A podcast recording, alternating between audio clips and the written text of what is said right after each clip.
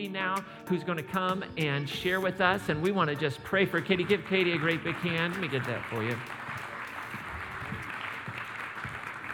So, this, as many of you know, we've been kind of announcing it. This is kind of Katie's last uh, Sunday on, as vocational staff here on staff. And family's not going anywhere. And we're excited, and she's going to share a bit about that and just kind of lead us today. We're taking a pause from our series, Living in Christ. And Katie's going to really, it's great. I, I got to listen to the walkthrough. It's going to be wonderful. So, but we wanted to take a moment and just pray for Katie and what God has for her future, her family, her life in, in this moment before we jump in. All right, will you do me a favor? Just close your eyes with me.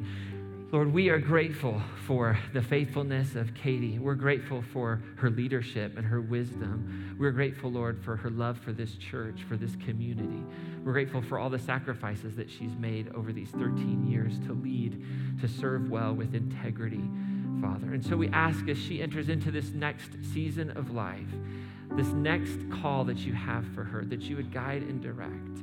The Lord, the best days are ahead in terms of her gifts and her talents. There's so many there, Lord. Pray that those that there would be a wonderful influence for her voice to be found. And we are grateful that her and her family are still a part of our church and that she will be present, influencing, and leading in unique ways in this next season. So, Lord, now open our eyes, open our hearts, open our ears to what you would have to speak to us through her in these next moments. In Jesus' name we pray. Amen. Amen. Do me a favor, grab your talk notes, open up your heart, and be ready for what God has. Thanks, Katie.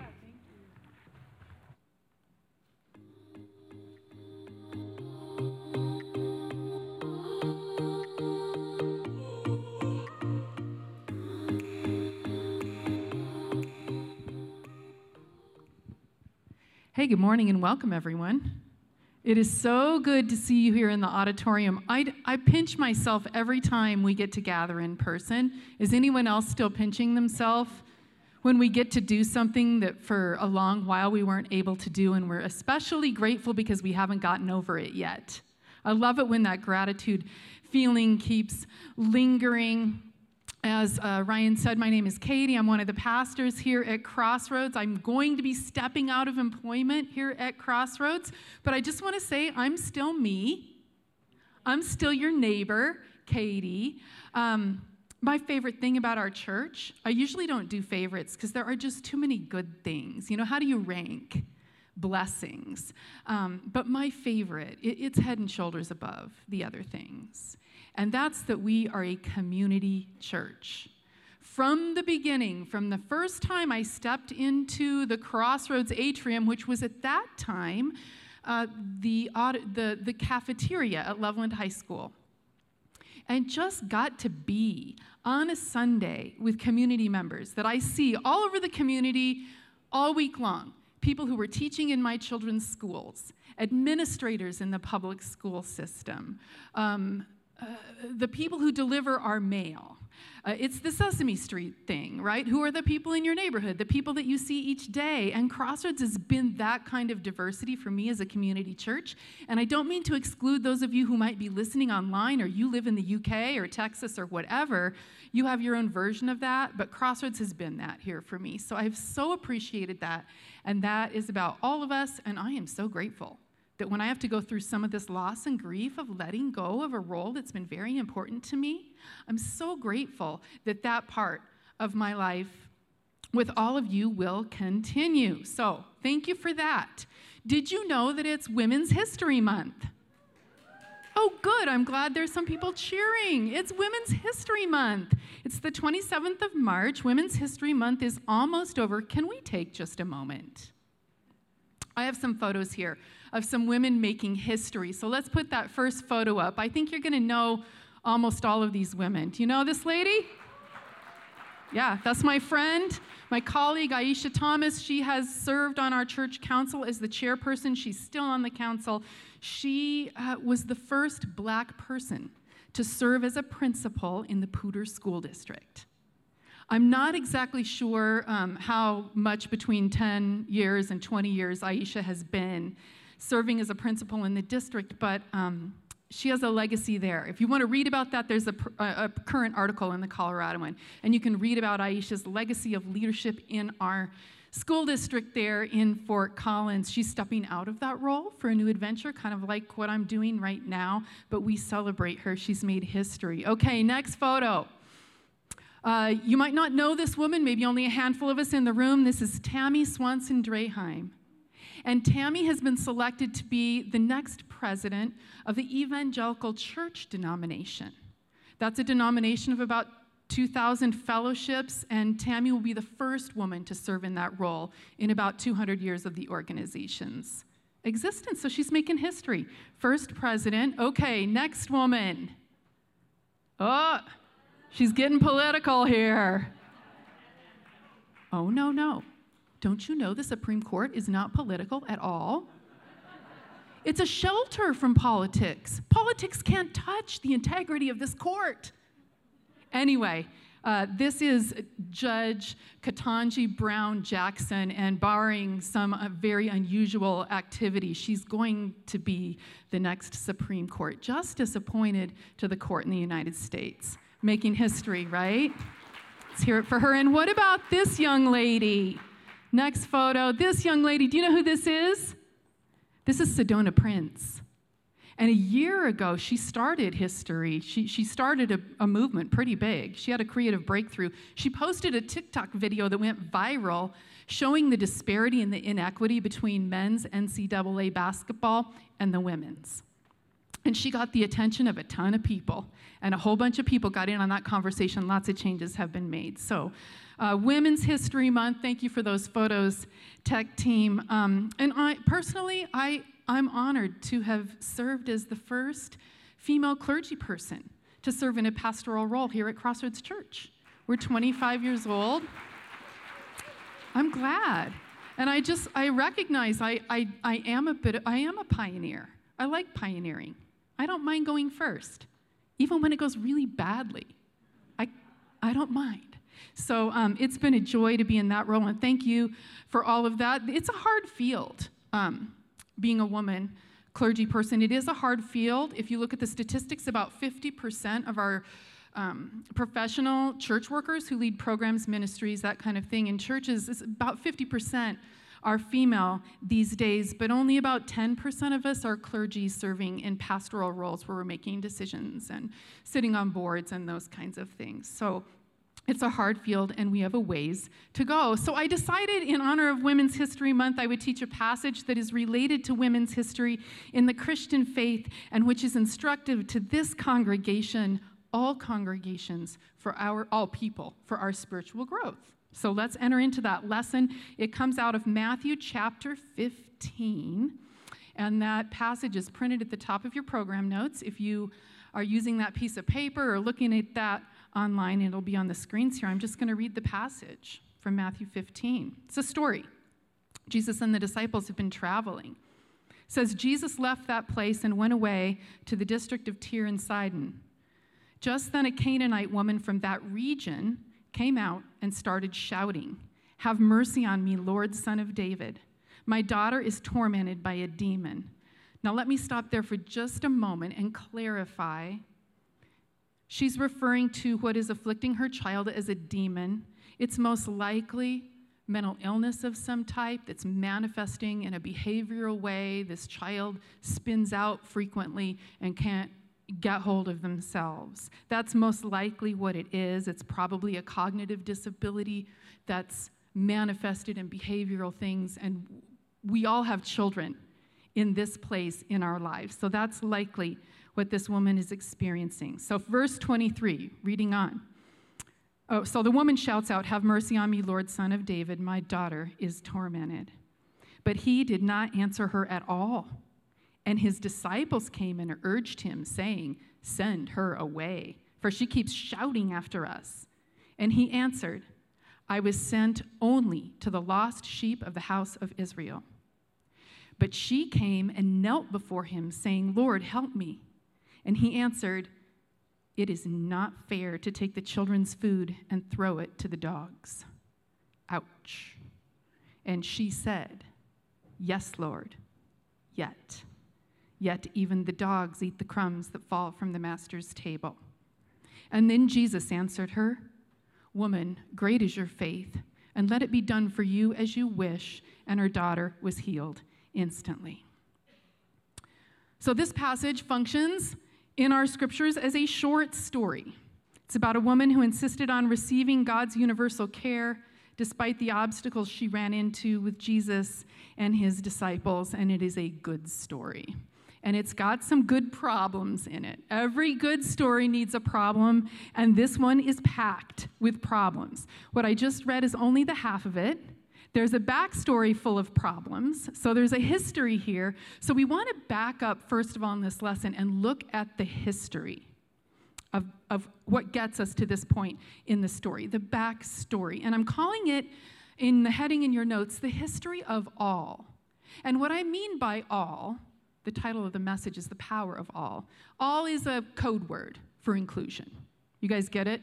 Like if we said the power of um, one, the power of one, we mean it's code for unity, right? The power of people coming together. This is the power of all. So let's look at the history of all, of inclusion.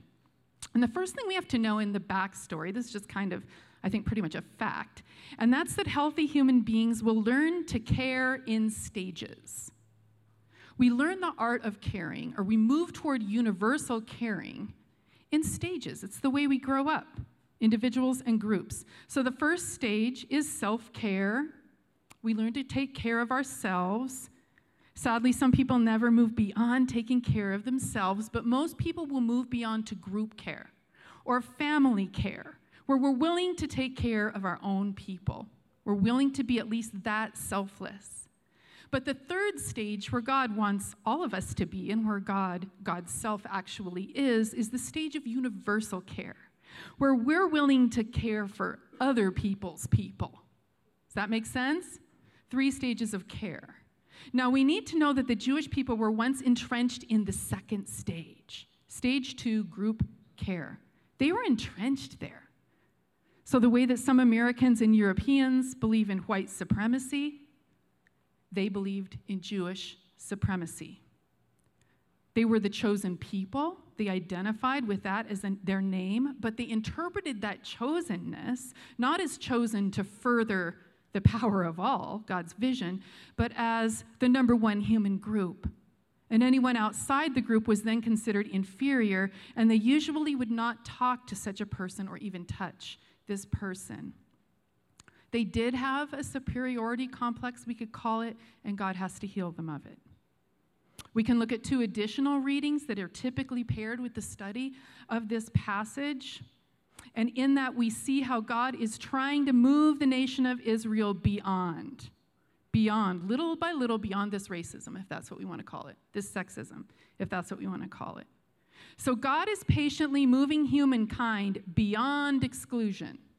And we see this not only in this account in Matthew. We see it in many, many other places in our Bible, a couple of prominent ones that I'll just bring up.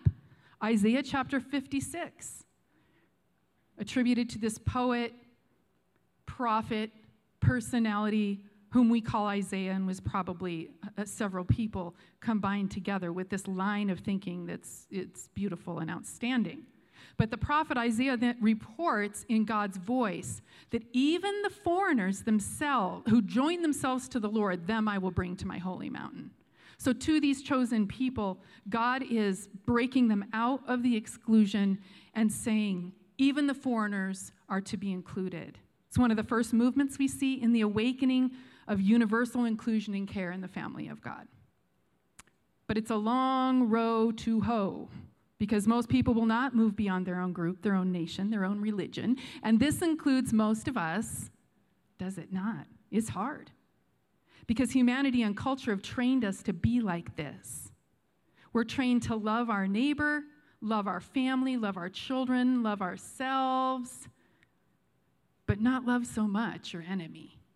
That's why Jesus had to teach dramatically along these lines. We're in some ways taught to hate fear our enemies. Then the final line in this Isaiah passage that I bring up is the voice of God saying, My house shall be called a house of prayer for all So, a couple Bible students in the room know exactly the next word in that phrase. My house shall be called a house of prayer for all the peoples. How many of the peoples? All the peoples. So, this is God's vision, and we want to focus our attention on the word all. Now we'll notice how it's used in Romans chapter 11. So, this is, you know, 2,500 years plus since the Isaiah thinking was going on and those ideas were being written down. And we can see how it takes a long time for even the inspired Bible writers to think in terms of all. They're human beings, and humans think in terms of we, our group. We can misinterpret the things God is saying and doing because we are locked in on we. In the 11th chapter of Romans, Paul makes it clear I am speaking to you, Gentiles. And the Gentiles are the non Jews. Paul was a Jew, Jesus was a Jew, Matthew, who records this story we're studying, was a Jew, but now Paul sees himself as extending the benefits of the gospel beyond Judaism to the whole world. And this makes him famous. This is why he becomes such an important figure. He's preaching for all. You and I, unless we are Jewish, are Gentiles.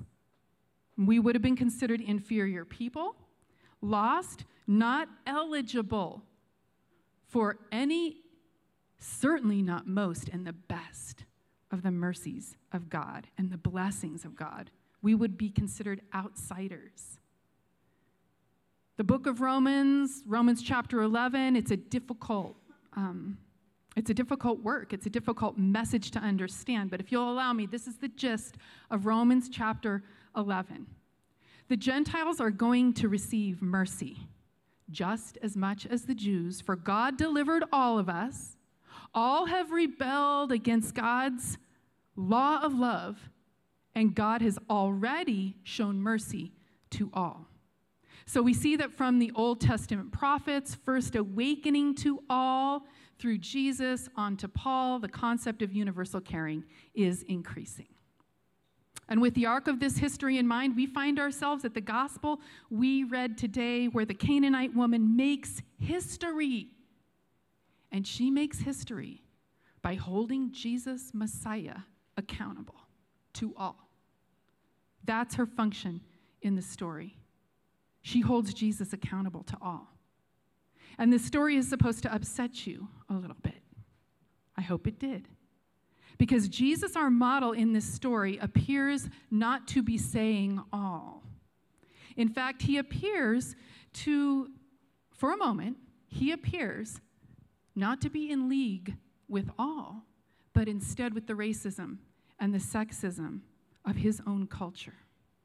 See, the Canaanites were the group of people that the Jews fought for centuries. And I'm sorry to say, they were like dogs to them. That's just reality. Inferior human beings who could be labeled as, as dogs doesn't even work as well in our culture. I mean, dogs have status. Have you noticed that? dogs are awesome. Like, people have multiple dogs, and these dogs have. I was getting. I, I shouldn't get off the script. I. last, I was getting I was getting on the train for DIA, you know, the doors are closing. And for the first time ever, and I've flown a lot, my roller bag got caught in the door. I'm jerking on it, and my, my laptop is part of all this. It barely got in, and my heart was racing like crazy. Next thing, uh, they must have shortened the time that they give you. They're in a hurry because the next thing is this woman is getting off, and she had a she had a roller bag, and on the top of hers was a little doggy carrier. And she, like, she cursed because the doors hit that and the little doggy carrier went down and people were rushing to show mercy. I mean, that's all, right? Dogs have status these days. Not in that day. Not in that day. And dogs should have status, by the way. I'm not complaining. All creatures, all creatures, great and small. Um, but inferior human beings can be labeled as dogs, as in this case, also just as monstrous or evil. I just want to give an example. I think that's the kind of um, labeling, stereotyping, and fear that's, that's out there against the Chinese people. in our day right now. Just depicting people as not human or groups of people as not worthy of being considered human, as inferior. And if we're not careful, because of what's going on, we could do that to Russian people. And that's not in the spirit of all, not one little bit. That's not part of God's vision. And we learn this racism from our family and our culture, basically. No one is born hating black and brown bodies. Looking down on black and brown bodies is a warped way of thinking which some unconscious group or person must teach you. Doesn't come from how we're made. And then when a whole group starts to agree to the segregation and the judgments, it's very hard to resist it and to rise above the thinking. When everyone seems to agree to a racialized and sexualized, genderized separateness, when everyone's saying it, it's just human nature to think they must be right. Or a better way of putting it would just leave thinking out of it, because I don't think thinking really has to do with it. It's an unconscious, deep assumption. I grew up in a non denominational community church and we thought we were the best church. And you know, it's okay to feel amazing about your church. I hope you feel that you're part of an amazing, even if you want to feel best, it's just best. But where you get into the problem is, is when you did what I what we did, we felt sorry for other groups. It's like a degrading kind of sympathy. We felt sorry for the Mormon kids. We felt sorry for the Catholic kids. We felt sorry for the liberal Protestants, uh, the wrong types of Presbyterians. Is that the good Presbyterian or bad that you're part of? Crazy, craziness, right? Um, we, we even looked down on those that were more conservative than our church because maybe they wouldn't let their kids wear stylish clothes or date or something like that. Like we were the perfect center of all that. And I still remember when I first woke up to this madness. It was such First, there was some discomfort, and then it was such a joy filled experience. We used to invite all of our neighbors um, when we'd have a barbecue or something like that for, what, for one of our kids' birthdays. We'd also invite our church friends. So our church friends knew our cul de sac and some of the other neighbors, even outside the cul de sac. All these people knew each other. And I once made the mistake of sharing what I thought was really, really great news about one of these neighbors with one of my church friends. And the good news was, was that Jim, our neighbor, had decided to go through Catholic Catechism, the adult program. It's very rigorous, it's really good. And then the culmination of all that is to be baptized on Holy Saturday night at like midnight. They baptize the new converts into the church. It's an amazing, moving uh, worship service. Anyway, I, I remember just kind of waking up when my church friends were disappointed that that was happening because they thought, well, they wanted Jim to join our church, be baptized at our church, you know, and I get that. I get it. But I still have the picture in my mind of all the people that were there for Jim's baptism. It was our cul de sac, full families, two whole rows at St. John's, watching him be baptized, celebrate. And that's when I think it like clicked for me. No, this is all universal inclusion. All. Everyone in my cul de sac was for Jim, and he was for everyone in the cul de sac. But the exclusion story is sad, and it, it persists in every age. That's how Europeans were and are able to treat Native um, North Americans the way that we did and do. Um, thinking of our neighbors, our siblings, in Christ. The Spirit of Christ that's been present in this universe forever and ever, amen. Thinking we're superior to these poor native peoples who are pagans. It's just like how Jesus initially spoke to this woman. It's what it's like. And so, yes, my, my opinion is that culturally conditioned racism and se- sexism doth come out of the mouth of the Messiah. I think that's what we see happen right here. And God help her, she stands up to Jesus. I mean, she's humiliated, yes, but she's not paralyzed with shame. And she comes right back at the Son of God and says, Yes, Lord, but even the dogs get the crumbs that fall from the Master's table. What a creative response, huh? So creative. And Jesus, who at first acts out of stage two conditioning, immediately self corrects. In effect, apologizes, says, You're right and I'm wrong. And for a Jew to apologize to a Gentile, unthinkable. For a male to apologize to a woman, unthinkable, because it was a totally patriarchal culture. And patriarchy persists in our day. It has been this way since the beginning of recorded history, or since people have been writing down their thoughts about this. And God must heal us of it. Masses of individuals and institutions function as though men are privileged in God's eyes. It's a deep assumption for most, if not all, cultures, and Jesus breaks from it right here. And so Jesus says, Woman, great is your faith. Let it be done for you as you wish. And her daughter received care. Her daughter received care. So we review the history real quickly here that individuals and cultures, we grow up similarly in these stages. First, we learn how to care for ourselves. And then we move most people to the second stage of being willing to care for our family or our group. This is the group Jesus is usually preaching to, the Jews who love the Jews. And then sadly, only a minority of human beings move into full conversion. This universal care idea that we're all created equally in God's image. And the only basis for loving anyone, including myself or my own family or this church right here, is that we know we're all equally children of God. We have no basis for loving anyone or receiving any kind of love without the all. There's no basis for it. No basis. And so we must know that every time we label people, every time you label people, in your mind, you are not seeing. That's a Jesus principle, and it's a big one. Every time we label people as higher or lower, or in or out, or Protestant or Catholic, or Muslim or Jew, we are not seeing. And we're not seeing two things. We're not seeing the truth of God's vision, this vision for all that I just shared the history of. We're not seeing that. We're not remembering what it is, or we never knew about it. We're not seeing it. And we're not seeing the one life, capital O N E, capital L I F E, one life, God's life, that births and undergirds and sustains and cares for all.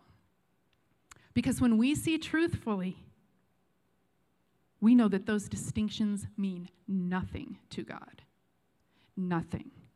It's all over Scripture. We know it in our hearts to be true. The distinctions are all created by culture. And we're seeing very sadly in our day that culture is still blind. We're all on this learning stages thing. And then we, church people who have good news, we in that sense are in danger of being blind guides because we have some power and some influence in representing God's story. So, siblings in Christ, unless we grow up and learn to observe this tragic egocentricity and observe our own psychological health, help one another move along to greater mercy, we cannot build a healthy culture. You can't be a leader who can build a healthy work team, a parent building a healthy family, a pastor building a healthy church.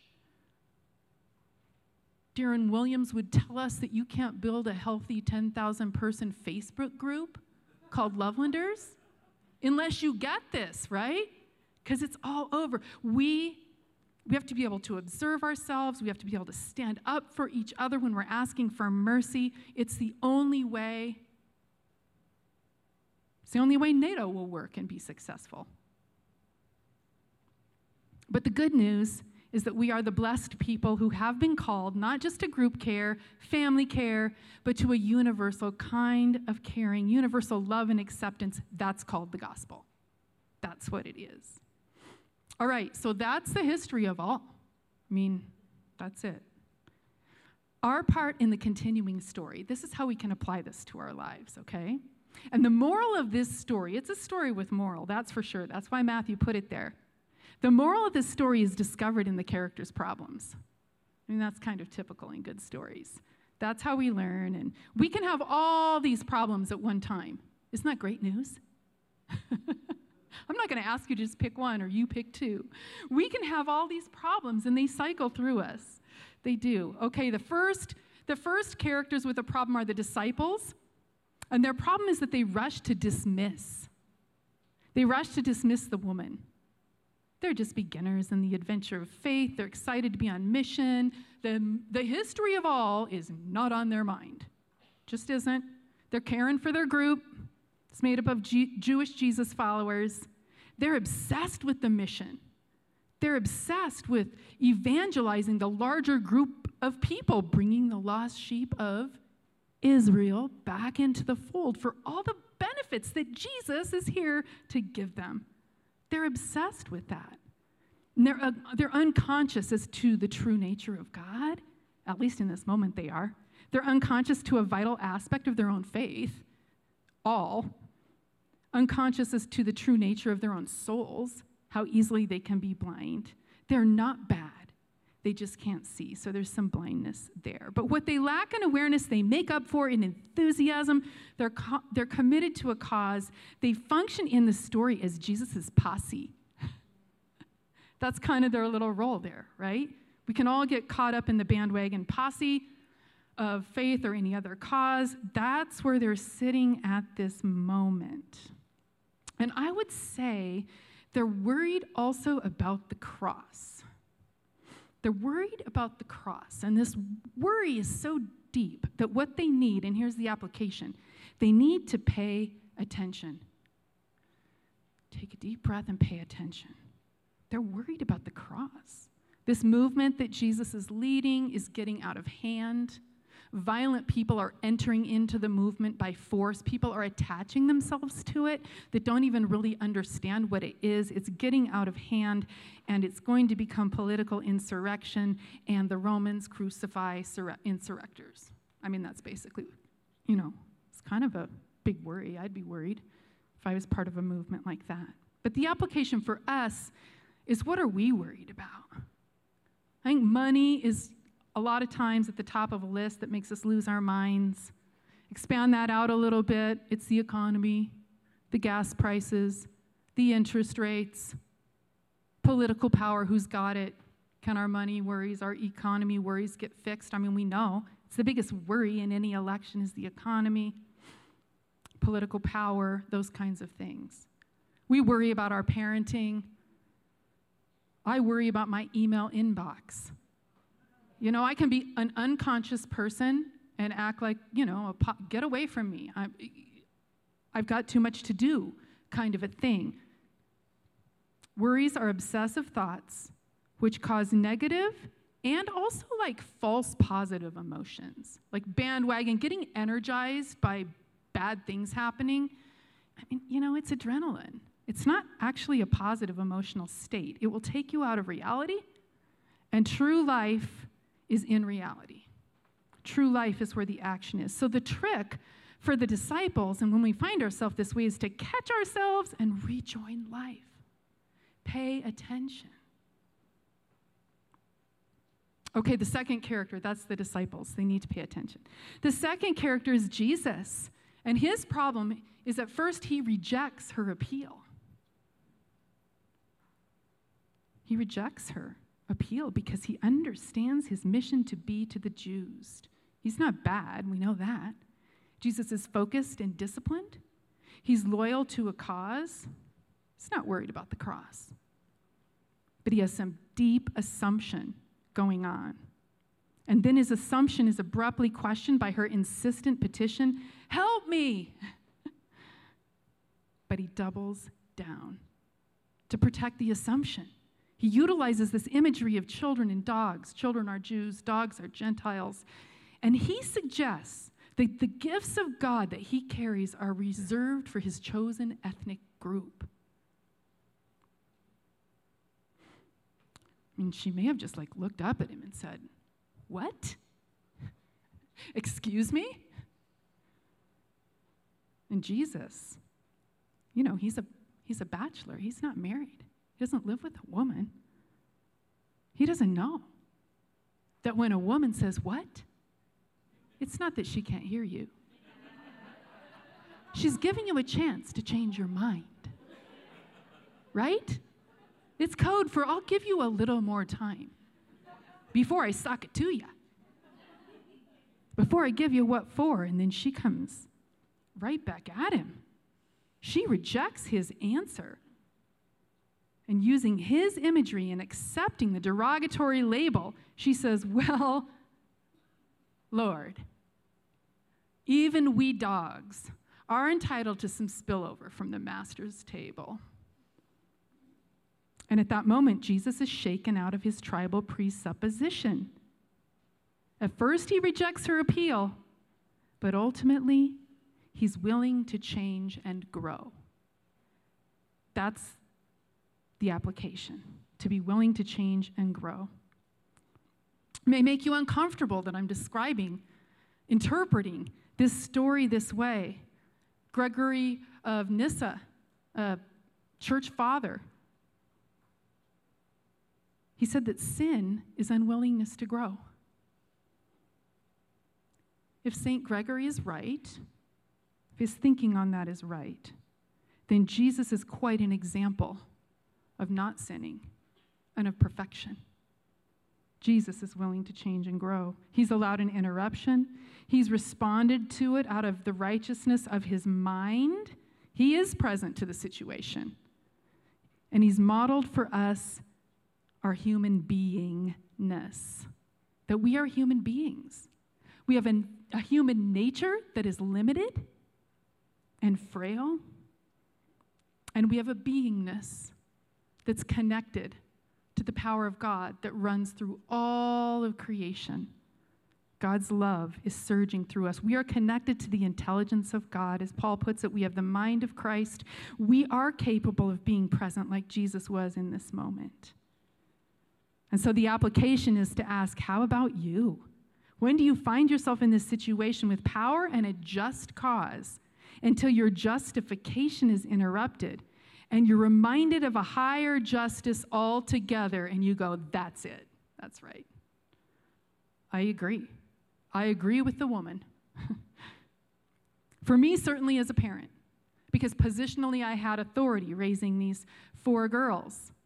Many times I would say no to an offspring's request out of my human nature, and not my beingness.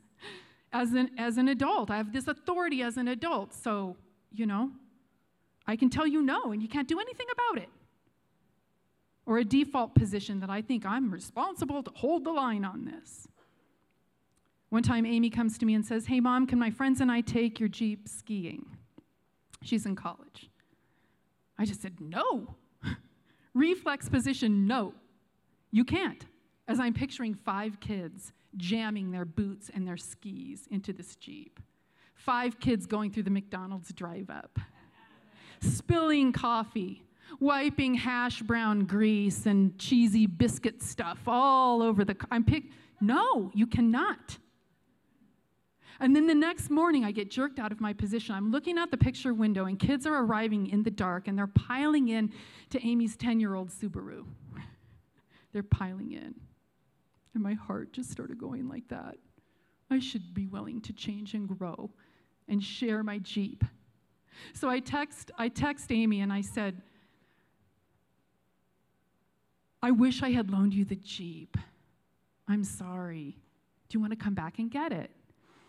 And she texted right back and she said, It's okay, mom. It's okay. It wasn't the right thing anyway. It's a lot of people and we don't need it. We're having fun. And she just tosses that higher love, love right back at me with forgiveness. I mean, isn't that the beauty of mercy? It just took all the pressure out of the situation. And, and I said, Well, we'll come back, talk to the kids, and come back if you want it. You know what she texts next? That's okay, we're already in the McDonald's drive up. oh man, I made it through that one.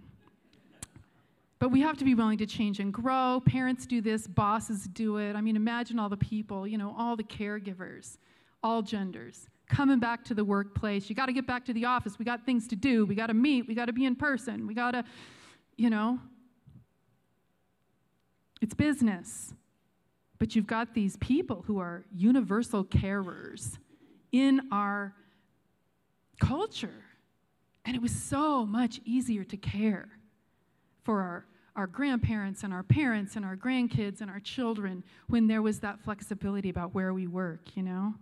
So I think bosses, people who get to make decisions, just like Jesus, are we interruptible? Is there a higher law that we have temporarily forgotten all about? But we could remember it and change and grow, and then so much happens. Okay, the final character is the woman. She has a problem because she is an interrupter. The woman is an interrupter. She's an interrupter who creates a new scope for God's healing, though. The disciples are worried about the cross. This woman is already demanding Easter. You get what I'm saying? She's not worried about her own skin. She's not worried about suffering. She's not worried about what this is going to cost her in her life. She is past all that. She knows there's a redemption coming. She knows he has healing. She's insisting on Easter. We don't really expect Jesus to be educated by her. He's a Jewish rabbi with a specialized education. That's not the point of this. But we do see the change of heart which has been made possible by only her. And she's not going to let him alone in his narrow mindedness. This kind of interrupting is risky and unsafe. Here's how it goes she models the whole thing. Her first outcry draws the negative attention of the posse. Most of us stop right there. I know I do. I don't want to be unpopular. I don't want to be attacked. I don't want to be shamed by a big group or loud voices. We stop there. She keeps going. The second appeal is the classic kneeling before power and begging for mercy. Well, that's fun, right? Help me. You have the means to assist me in getting something I want and need from the bottom of my heart. This can happen for people in their work, happens all the time. We use that phrase, give me a seat at the table. I have some talent to share. Could I please be part of this? Would you include me in this decision? Can I, can I share in the brainstorming? Can we do this together? Or maybe it's a request to share the spotlight. Hey, maybe I could give the presentation this time. I mean, I write it. I'm the one who stays up till midnight. I da da da da. Maybe I could be the voice of it. Come on. Or I think most poignant is the inclusion of a child. I mean, please include my child in the accessible bathroom, in the healing, in the neighborhood social birthday party, in the cousins getting together and having fun together. Would you include my child? It's just heart wrenching, but it gets worse. The answer is not only no, we can't include you. But it comes with this doubling down that essentially is designed, it's a psychological device designed to make you back off when you're asking for inclusion. And it goes like this No, because these gifts are for someone more deserving. And that's about the low, that's the low point right there when you hear that. No. This salary equity that you asked for, we need it to keep Mr. Talented and valuable on the staff. No. It's not just no, it's no, you're not as important. It's terrible. No. Sedona Prince, you can't have the same welcome swag and weight room facilities that are given to the NCAA men's teams. They are not available for the women, and there are reasons for that. You see, it's business they're more valuable, more popular. More people want to watch that. Whatever the reason, I get it. There is such thing as business, but this is brutal. It's really hard to interrupt power. And then there's the creative breakthrough. There are creative breakthroughs. When the desperate one has a big idea that dislocates power and God's preferred future breaks into the present. It happens. And that's history. These are historical moments. And I think that our tech team has Sedona Prince's vi- uh, first, the viral video that showed the inequity with the NCAA. Can we watch the TikTok? I got something to show y'all. So, for the NCAA March Madness, the biggest tournament in college basketball for women, this is our weight room. Let me show y'all the men's weight room.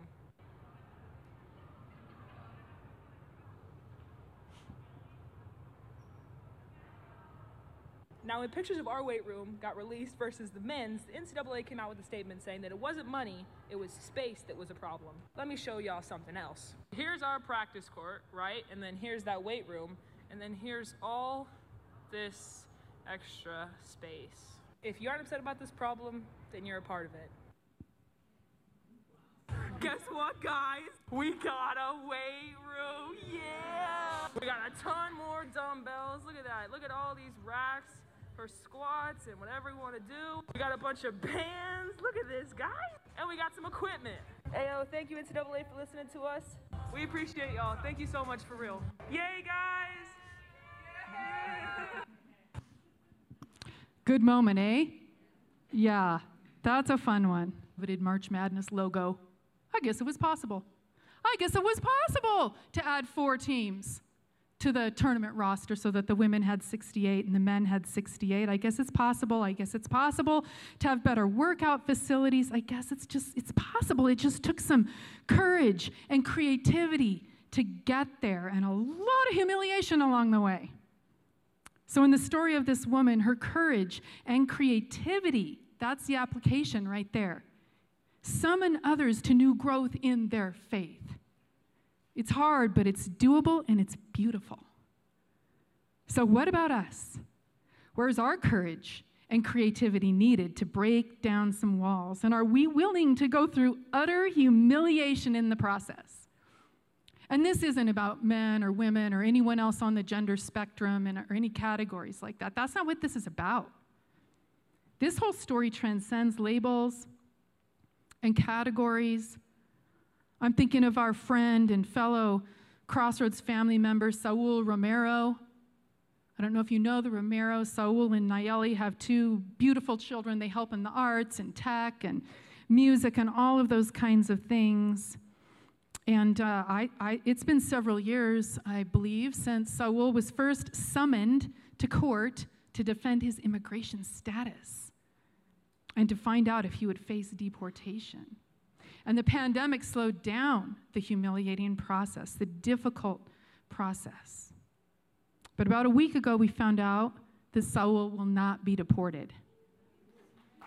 He won his court case.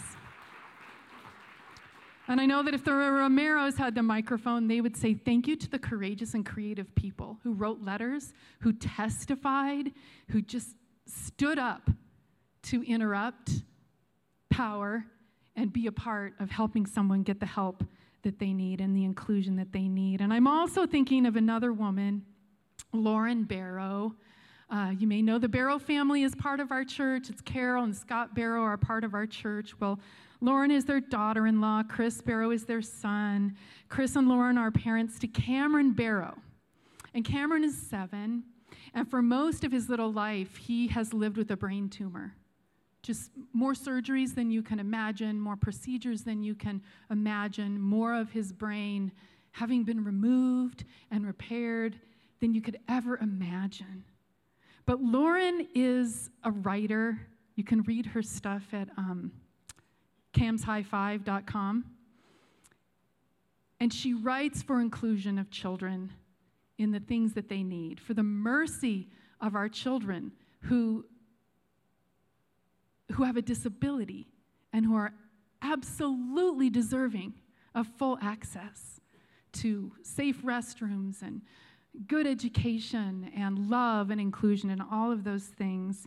And I am so proud of Lauren's writing. Um, I first realized just like everything she was doing on her blog um, from the Instagram posts of an organization that is my favorite on Instagram, scarymommy.com. I'm serious. You write that down. This is the cleverest stuff. And I just thought I would end with that. Scary mommy, bring it on, right? Scary basketball player, scary mommy, whatever it takes, right? Scary immigrant. we, um, the power of all is a really good thing. Okay, so where are you in this story? Maybe feeling some resistance to the whole idea because of what you could lose, afraid of the cross, afraid of suffering like the disciples, and maybe in need of paying attention, dialing down those emotions, seeing if you can be part of it. Or maybe you're a Messiah dislocated with a one track mind, but you know what? You've got a righteous mind and you have some power to share. And you can be interrupted and you can change and grow. Or maybe you are a courageous and creative interrupter, or it's time to step into that role because you believe in the power of all. That's good stuff. I hope it meant something to you, and I hope it calls it forth out of all of us in this next season of our lives together. Well, I am going to pray for us, and our band is going to come up here. They're actually going to teach us an Easter song, a song about hope that we want to all know by Easter time. All right, so the band will make their way up, and I'm going to pray for us. Would you bow your heads and close your eyes and let me pray? I give you just a little moment. Maybe you have a vision for something in your mind's eye, something that captured your attention in this talk, some application that you want to make in your life or a situation where you need help, and just call that to mind. Lord God, I thank you for your power to place things in our minds. I thank you that we have the mind of Christ, that our minds are all connected to the one life that undergirds all of creation, that sustains, that holds us all in great love. And may we take this story that's been given to us and may we learn from it and may we grow. In the name of Jesus, our Savior, we pray. Amen.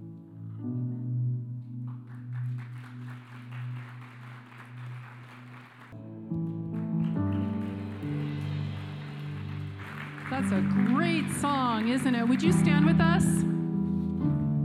Um, as is our habit, we end with a blessing. And if you would like to physically represent that by holding your hands up like this, you are welcome to do that. And I will pray this blessing over you. May the Lord bless you and keep you. And may God cause God's face to shine all over you and give you peace. Peace enough that you wouldn't be caught up in worries about suffering and you'd be able to be present. And peace enough that you would use your righteous mind to say yes to someone who has a righteous vision. And that you would be brave enough to be an interrupter and to shake things up and to help someone who's been in, excluded be included in the great mercy of God. And may we all have faith to believe that this is a never ending source. There is no scarcity. God's mercies are new every morning, and they are for all. May you know all of this in the depth of your soul.